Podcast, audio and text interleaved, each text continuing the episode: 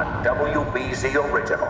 I know that a ground squirrel, uh, I'm going to get this wrong. Tree squirrels, one of them fully hibernates and one of them just partially hibernates. Oh, and, you went to Harvard. You don't know.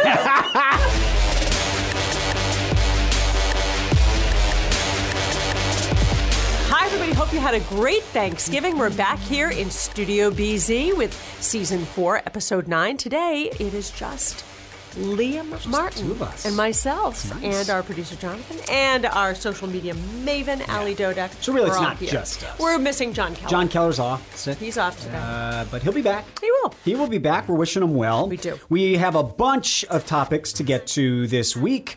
Why is Boston traffic so terrible? Uh, more cars on the road, of course, but there's a lot more to this. In fact, the Boston Globe Spotlight team dug into this issue for a series that came out last week in the Globe. And we had one of the lead reporters on the series onto our show to talk about uh, their series, Seeing Red what really is behind the congestion that we're seeing and the problems with the MBTA. We really dug into some unusual, uh, maybe counterintuitive reasons for what we're seeing. So we'll go over that interview and what's in the new education law. We have an expert from the Education Trust to talk about that. It is historic. It's very important. Everybody should know. And what then we are going to talk because tis the season of Yes. gift giving anxiety. I know Paula Yeah. has been just beside herself thinking about what to get me. Been and planning I, as since I always last just December say, 26th. your presence is a present enough. And That's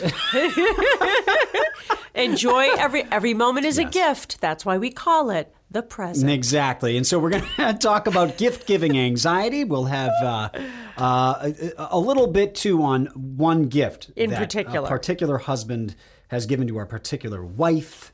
Uh, it involves a stationary bike. You might have seen some of this trending on social media. We're going to dig into that We'll as talk well. about that. Stand by. New smell. Vanessa Webb. We all know traffic in Boston is uh, indescribable at this Hmm. point. Oh, We used to say bumpa to bumpa when we were growing up. Now it is indescribable. Yeah, to bumper to bumper, exactly. Uh, we uh, dug into this with the Boston Globe Spotlight team's Andrew Ryan. They did a big series called Seeing Red about why our traffic is so bad, what's going on with the MBTA, how ride sharing factors into all of this. And the first question that I asked him in the interview was how did he get to our station to do the interview? Yes. And uh, Jonathan here has a shout out to the 86 bus because that was one of the buses that Andrew Ryan took together. I take why do it you all have a the time. Why do you have Yeah. a shout? Oh, you take it all the time, and it's a good one. Uh, is there a good one? It's it's an excellent route for my purposes. I used But to have great luck with the express buses that left like Federal Street downtown Boston and just Yeah. would go straight out to Watertown Square or wherever in Newton Right. I happen to be living. Those work pretty well if you're not sitting in traffic. if you're the not sitting in bus, traffic, the bus today is is awesome. Really? Yeah. Brand new buses. They're clean. They're they're They're like luxury liners. yeah, but they don't come often enough. Right. Oh, they're not, they don't come often enough, and that's the same thing with uh, the train cars. The Train cars are getting new, but obviously there are still derailments, still lots of issues. We dug into all of this with the Glo- the Globe's Andrew Ryan. Each day, hundreds of thousands of people pour into the one square mile of downtown, mile of downtown. Uh, I should start by asking you how you got to this interview today. Uh, so that, that's a very good question. So I took the red line to Harvard Square, and then I took the 86 bus across. And where did that that drop you right near? We're on Soldiers Field Road for anyone who doesn't know where. So it actually drops you off uh, on, on the back side, so I kind of wander. And I should say you were on time. You were on time for this interview. I was, though I, I gave myself some wiggle room. You were praying along the way. Yes. Why is our traffic so bad? Our traffic is so bad. I mean, it's gotten much worse because when you look at the numbers, it's clear. I mean, there's 300,000 more uh, cars and trucks registered in Greater Boston than there were just five years ago.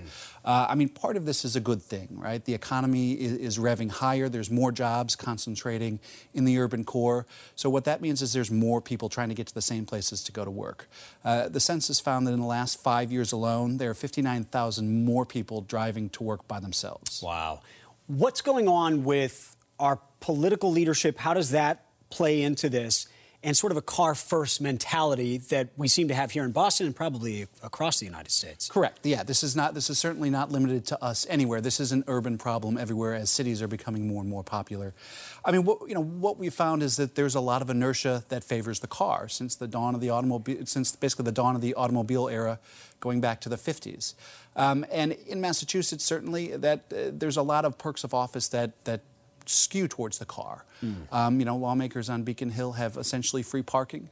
Uh, you know, you can use your political account to, to lease cars. Not everybody does, but some do. And, uh, you know, so there's a lot more of our elected officials are, you know, driving to work than necessarily taking the T. Um, and I think that uh, that probably is more of a symbol more than anything.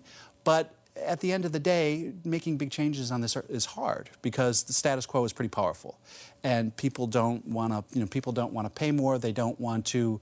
People generally are afraid of change, and so politics is often rewarded by the status quo. I think so many people, when they're sitting in traffic, they say, well, it's, it's probably because the public transportation is so bad. In your investigation, what did you find about the role of how bad the MBTA is and why that drives people into their cars? No question, that is, that is a huge part of this. And when you when you look at the data, uh, the commuter rail uh, ridership has gone up, but both subway and bus ridership has gone down. I mean, we all remember the red line derailment earlier this year. I mean, you know, part of it is a PR problem, but there's also a part of it that you can't get here from there. Um, and the two things really need to work together. What about ride sharing? Because I think a lot of people intuitively would believe ride sharing would help because you're sharing a ride. And yet the data shows no, this adds to the problem of traffic. How does that happen? There's no question. I mean, we actually, today's story uh, that uh, was written by Nicole Dungca, one of my colleagues, um, I mean, we looked at what we call the convenience culture, that, that we have so much now at the tip of our fingertips because of smartphones, whether that's Uber and Lyft rides, whether that is, you know, Amazon packages or, you know, meals through DoorDash.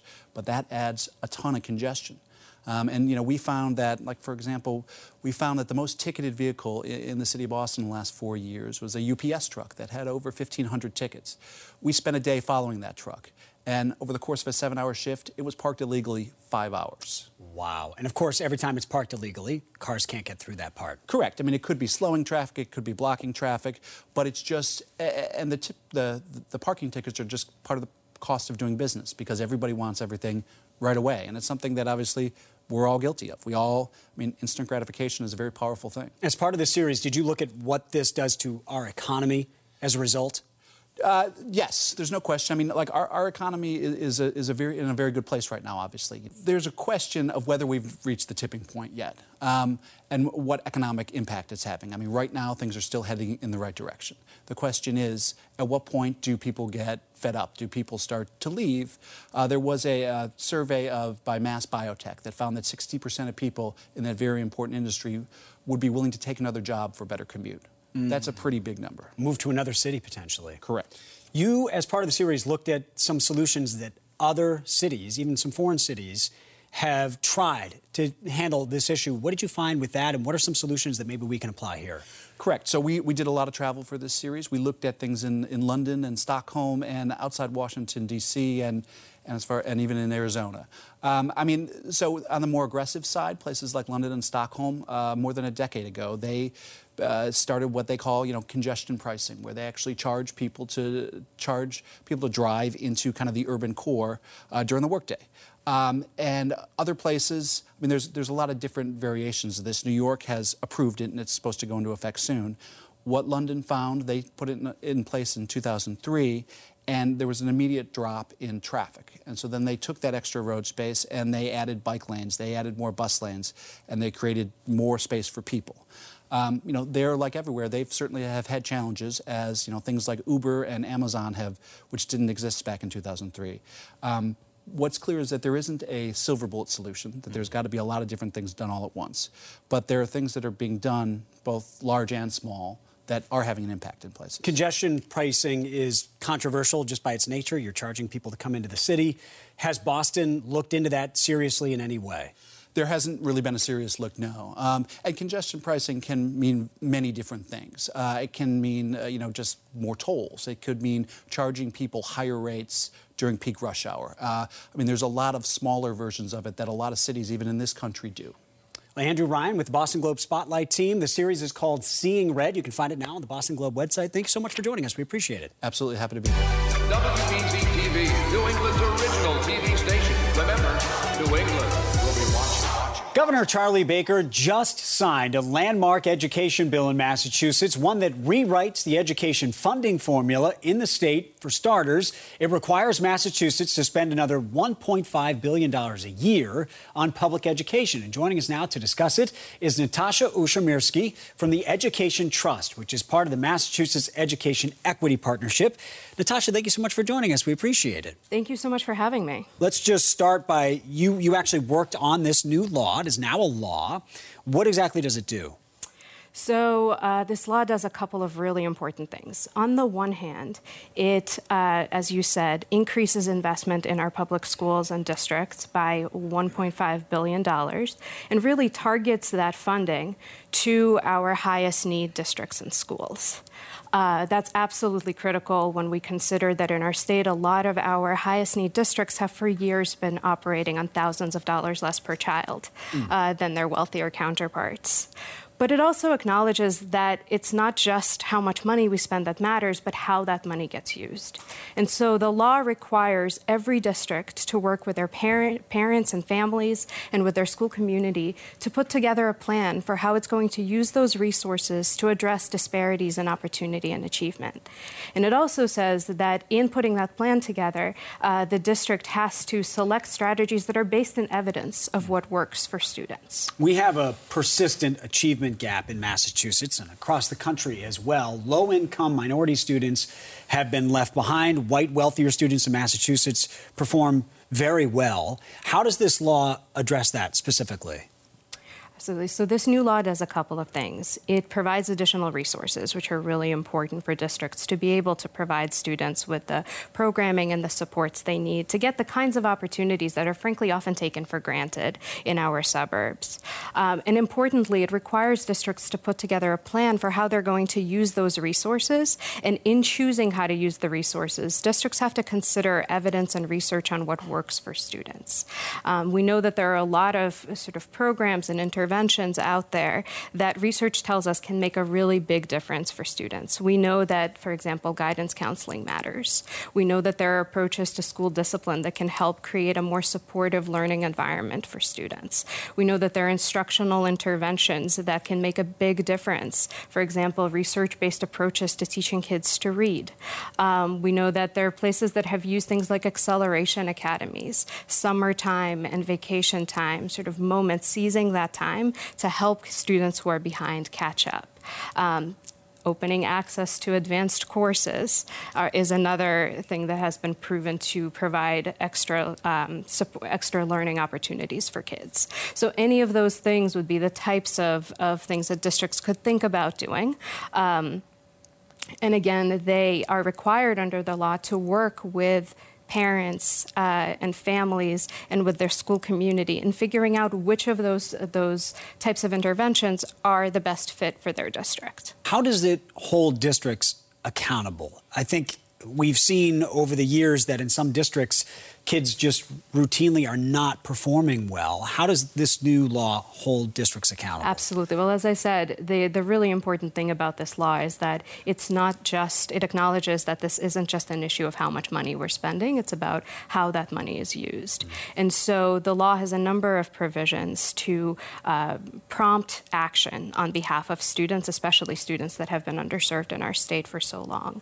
Um, the law requires districts to put together a plan for what how they're going to use these resources to address disparities in achievement. That plan has to have specific goals and progress targets for um, to. Uh, to make sure that we're actually making progress for students. Mm-hmm. And um, it also gives the Department of Education important authority to review state plans and to ask for amendments when things aren't working. There was an education commission in 2015 that found the state is also underfunding special education programs. Does that get addressed in this new law? Yeah, it gets addressed in a couple of different ways. It uh, gets addressed as part of the formula. It also gets addressed through some through a separate fund that's there to help support districts that have especially large numbers of uh, students with disabilities. Charter schools are a hot button issue in Massachusetts. Voters in 2016 rejected an effort to expand the number of them. And part of the reason for that opposition is that schools sometimes are not fully reimbursed. When a student leaves the traditional public school and goes to the charter school, does that get addressed here? Are we going to start fully reimbursing the schools? It does. So it, there is a provision in the law uh, that basically says that. Uh, districts will receive reimbursement at 100% of the, the amount that they're paying for students to attend a charter school in the first year, and then a little bit less the year after, and a little bit less the year after that. And um, in doing that, the lawmakers also kind of have committed to making sure that those provisions are fully funded.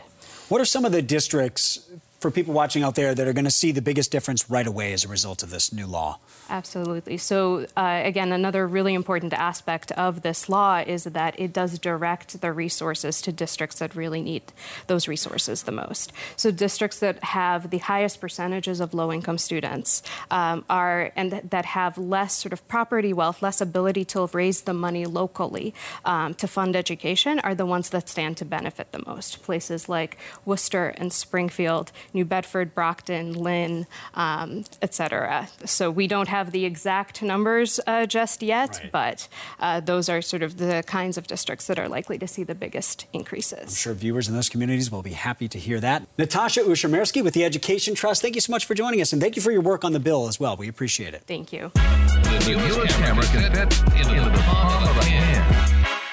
Here's the issue of the year gift giving anxiety. Yeah. Do you find it stressful, or is it just me because I'm the mother Mm-hmm. and so I'm kind of doing the tree and the cooking? And the, I have a very helpful Oh, what are you husband. saying? I have a very, Yeah. very helpful Right. husband Yes. who does so much. Yeah, Bill is- more in a lot of he ways. is a me. real mensch. Oh, he is Yeah. the best. Does shop all kinds of things. And my kids are not small anymore, but I do remember the stress of having you know, four children under the age of 10 and you're doing normal life and you're trying to make the magic of the season for these children. Yeah, you're And basically Santa's elf for, like, You're a month. Santa's elf and you're and then having to shop and buy gifts for your family at large on And you top of and it. Paula uh, uh, has, and this is a true statistic, 568 family members. This is true. Um, so it gets to be. First of all, I find that the time thought gives people anxiety. Clearly, the money gives people anxiety. Yeah. But then some people really get bogged down into, you know, does somebody really need this candle? You know, that I'm wrapping to give them, just to give them something. But then gift cards get a bad name because they, Mm-hmm. people think it's lazy. Where are you on this? On the gift cards, On you know whole- I am no, no, the whole gift-giving staunchly anxiety. pro gift card. Yes, the whole gift-giving I love getting a gift thing. card. That's Yeah. like now that's free money, and I get to use that however I want Right. at that store. Yeah, and but is it insane that we're all running around just buying gift cards for each other? Or is it good to just get together with your family members, say, "Hey, I remembered you." No, I Here's remember one of the first things that I read in the Bible was Jesus saying, "Gift cards, you know, thou shalt give gift cards on the birth And on the eighth uh, day. on the you know the anniversary Right. of my birth." Uh, no, I, I think yeah, it's crazy. We've become insane about this. There was just Mm. Yes. a Bankrate.com survey done. CNBC has an article about this. 45% of Americans feel compelled to go beyond their comfort zones, we're talking mm. financially, mm. when buying holiday gifts. And parents reported feeling more gift giving stress, 54%, hmm. feeling the need to keep up with the Joneses Yeah. versus 42% of non parents. That makes sense to me, as you were saying. And I've got the same thing now with my kids where. You know, I know that uh, my daughter wants these certain things. My boy's only two. He, you know, he know doesn't yet. really know yet Yeah, uh, yeah. exactly what he wants. But there's that whole part of it. Now, I think a lot of this stuff comes from your mother. Let's be honest. Well, your parents in general. Did your parents have a philosophy about this or a style when it came to holiday gift giving? over the top. Oh, they were Over the top. Yes, I yes. So uh, this is going to get into some like. Well, you, you don't have to, but just in general, psychology. they really got into it. They really got into it. They okay, really Jonathan. So I, I I grew up lower middle class in a very wealthy town, and I think I I don't want to necessarily. Uh, you know, ascribe motives to my mom, but I think she felt a certain pressure Mm-hmm. to deliver what the other kids' parents Sure. were going to be delivering. Right. And so we woke up on Christmas morning to Santa, a Santa explosion in Mm. our house.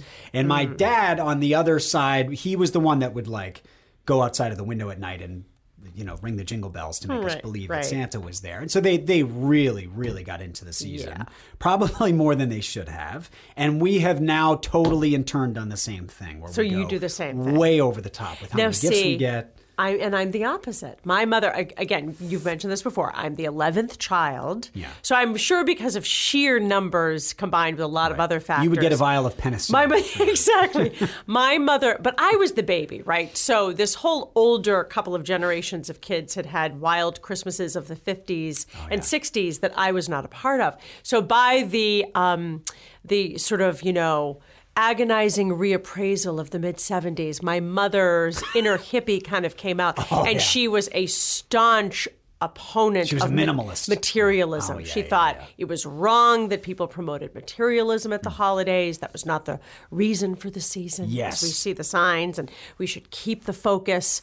Uh, uh, in a Catholic home on Christmas, Put the Christ obviously, for what it into is, right? Christmas. So when we would give gifts to each other, she would encourage my sisters to just buy my brother, oh, just get him a pair of tube socks. like that's all that matters. You're just showing someone you love them, but it doesn't need to be expensive. I, as a result, You went the other way. My house looks like an elf exploded all Yes, over it. right. I decorated to the nines for the kids. I would have to say we didn't go over the top with the gifts. Right. We, you know, No. but um, I really got into the holidays because she was sort of a minimalist. When it Now came with to that. Bill, your husband. Yes. Uh, that's a whole different ball game. The spousal gift giving. Oh, we- Do you now tell each other because with Leah, my Yes. wife, and I, it's just full on. I want this Oh, for Christmas. Yes. Either like Just get let's me not get anything at all. Oh, it's not or get anything it's, at all? It's, either that or yeah, let's you know we're going on a vacation together or but we always get each other some. Mm-hmm. Do you? So, but you generally know focus ahead of time what you're going to get.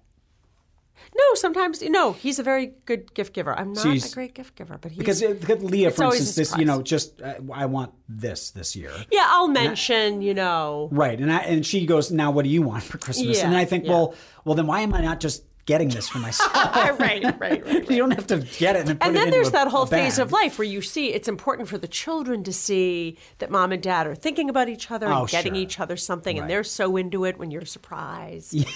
Yeah. I see, see my levels of anxiety, of Yes, all the different things, the emotional notes Yeah. I need to yeah, hit. you're like, yes, you're right. You're I put a trying to lot of pressure on create myself. That perfect Christmas morning where the kid, you know, Yes, I, I get what you're saying. The whole thing too. Now, have you noticed this? It the, with the Christmas pajamas. Now everyone Oh, has to now have we've the got to be matching matching. Christmas now we have to look like a J. Crew ad. This, is- by the way, For and I will say, uh, we have started doing this. It, And you- and you look by adorable. We, I mean, my wife uh, has gotten matching Christmas pajamas for the whole family, the four of us, every year now for the last few years. I'm like, Jonathan is so ill. Jonathan, at the thought of uh, this. well, yeah, and so then it was funny though because she got them. What's the what's now this very popular uh, pajama company? Pajamagram? No, it's not? Pajamagram. It's a it's a company and they do Christmas pajamas Oh, really? and everyone gets them from the same I place. find out So later. last year we. We, and you, as you know, I don't even wear pajamas. I think- Oh, I geez, that's a whole other Uh, conversation. no, not well. We're not talking about that specifically, but I don't. I don't can't go commando on Well- this morning in front of your kids. Uh, well, okay. Uh, I don't. I generally, what I'm saying is, I get up and I get into my clothes for the day. I don't get into pajamas. See, kids first. roll down with their hair like sticking out of their heads and sweatpants, and I think Christian it's, I think it's Anderson. Kristen Oh, Anderson. oh Uh, yes, whatever- yes. I, I, I can't think of the name of it. I think it's a mother's attempt to. Uh, uniformly gather the family for precious pictures where Yes. everybody doesn't look like you know they just rolled out of bed right. and haven't It's it's all for days. yeah for for social media, but uh, but what's crazy about it is so last year we have all this. These ridiculous uh, Christmas pajamas, and then Taylor Swift's video for "Lover" came out. Yeah. Do you remember that this happened? Yes. And in the video, she and her husband and their kid at the end of the video come down Christmas morning to the presents. They had those pajamas on. the very ones They had the pajamas on that I, that I wore the year before, begrudgingly. Oh, see, you're a fantasy husband. In your fantasy In more ways than pajamas. yes. It is funny. It is. It is funny when you think about it. Like my parents were children of the Depression. I the know. thought of this, They would have just make been them horrified. Howl with laughter. Oh, my god. The thought that anyone would even care what the Right. Christmas morning pictures Yeah. look like. Um, we have been noticing on Twitter the explosion yesterday over this whole Peloton ad. Oh my gosh. Uh, Peloton has taken off. People do love it. I know a lot of people who've lost a lot of weight. They love attending the classes, but their advertising does tend toward the grandiose. Everyone is always pictured on their Peloton in some either exotic locale or very expensive home or apartment that no young person could possibly afford and afford the Peloton. Um, and now this Twitter ad that that went around the world yesterday for Peloton. for Peloton was of a young woman saying how excited and grateful she was because her husband had bought her one the previous Christmas and it had changed her life. Rising with the sun. That was totally worth it. Let's go, Grace in Boston. 50 rides. She just said my name. A year ago, I didn't realize how much this would change me. Thank you. This holiday, give the gift of Peloton. Gentlemen, do not buy your wife a piece of exercise equipment or an appliance unless she specifically asks for it. I mean, I, I think that's a pretty dangerous message. To Well, send. Eh, so is it a problem then that I got my wife Jenny Craig a subscription? I got her. a- Well, you guys seem horrified. The I think the Peloton people are up there with do you know anyone or have you ever heard of anyone walking out into their driveway where their husband or wife has bought them a car Yeah, on right. Christmas Day with a massive red bow on Yeah, the roof? you know how I feel about these ads. It's always some super modern house. these TV ads, and no 5 one's ever dollars. done it. It's oh yeah no right well because who can afford to do this? No normal You person. just go buy forty thousand dollar car and put it into the driveway. Wouldn't you be furious if your spouse made such a financial decision without consulting you? Yeah, well, I guess the people in these ads, it's they're supposed to be multimillionaires for whom this would not matter. I guess it's aspirational. But this the Peloton thing brings me to my just go look it up for yourself because I can't quite do it justice. But there's a guy named Clue Heywood who last year did a the, a thread. Uh, on Twitter about the Peloton commercials, and his first tweet in the thread is, "Love putting my Peloton bike in the most striking area of my ultra modern three million dollar house." and he goes through the pictures of the Peloton bike is always on some yeah. Oh, yeah. structure They- with they, all are win- gorgeous photographs. but- surround Yeah, windows. these ridiculous homes. Yeah, I had my carpenter places. build a nine thousand dollar finished wood riser for my Peloton bike in my glass enclosed Zen garden home gym. I put my Peloton bike in the center of the panoramic living room window in my New York penthouse. When we visited my parents for Christmas, I had to put my Peloton bike right in the living room. They didn't have a home gym or a conservatory or anything. Ugh. It is. It's it's aspirational advertising. yes, it is. I But it, but that you're going to be thin, and your home will look like this. That ad in particular, though, Yeah. yesterday. I understand the Pretty aspirational funny. advertising. You and I have discussed that before, Yeah. but but that ad of her looking into the camera and thanking her husband, "You changed my life with this gift." Oh, okay. Well, so I I, I should cancel the subscription. I think you should not Okay. get Jenny I won't do Craig. No, I won't do that. No, don't do that. uh, I remember when people kind of teasing and laughing about Governor Michael Dukakis because he confessed that he had bought Kitty appliances during the presidential campaign. What as appliances gifts. did he get her? Like a bread maker. It's like, we were like, oh, how romantic. You know what? If maybe she, maybe Kitty asked for that. Like That's Malia has asked me for People certain, like, you know, for- very functional gifts. Yeah, I will ask for like you know I confess like Lululemon exercise wear Yeah. and what have you because Right. it's a little pricey. I just don't. Yeah, and that way I you wouldn't know buy that on my own. it's but a for gift. Christmas, it's a nice gift. Yeah, there you go. Okay. So there Only you have if it, I ask everyone. for it, Bill. Peloton and a Lululemon for uh, Yes. for your spouse for That'll be for me. for Christmas, and um, good luck with the holiday gift giving stress. All right, you too. all Let's out all there. relax. Don't buy a gift if you don't really want to give the person the gift. Right. I don't need Tell another them screw candle. you. I don't even like you that. I know. I just like spending a holiday moment with with you. Yeah. Oh, that's so sweet. Uh, we're getting the wrap. All right, here we go. Next year, next week, I should Next say, week. Jon Keller will be back. Jon Keller will be back. We will be discussing mid December things. Yes. We've got the holidays in full swing by then. This podcast is available everywhere. Tell all your friends, subscribe and share. The Twitter handle is at Studio BZ Pod. I'm at Paula Ebben. I am at Liam WBZ. Jon is at Keller at large. Mm-hmm. Send us uh, a tweet. So you can send us an email. You can uh, send a tweet right to the Studio BZ pod handle. And smash that subscribe button. And That's hey, right. Give us five stars. Give us, review us. Because you know what? That's your Christmas gift to us. That's right. No That's more. all you need to do. No more stress after that. Just That's boom, the hit only the gift five we need. stars, and we're good to go. And we'll Be be easy seeing you. Is your wife's name Leah Martin? Yes. Leah Can you believe R. that? Martin. Leah I'm and Liam. Liam R. Martin. Leah and hers is spelled L I A, not L E A H, because it's the Jewish. Liam and Leah. Leah.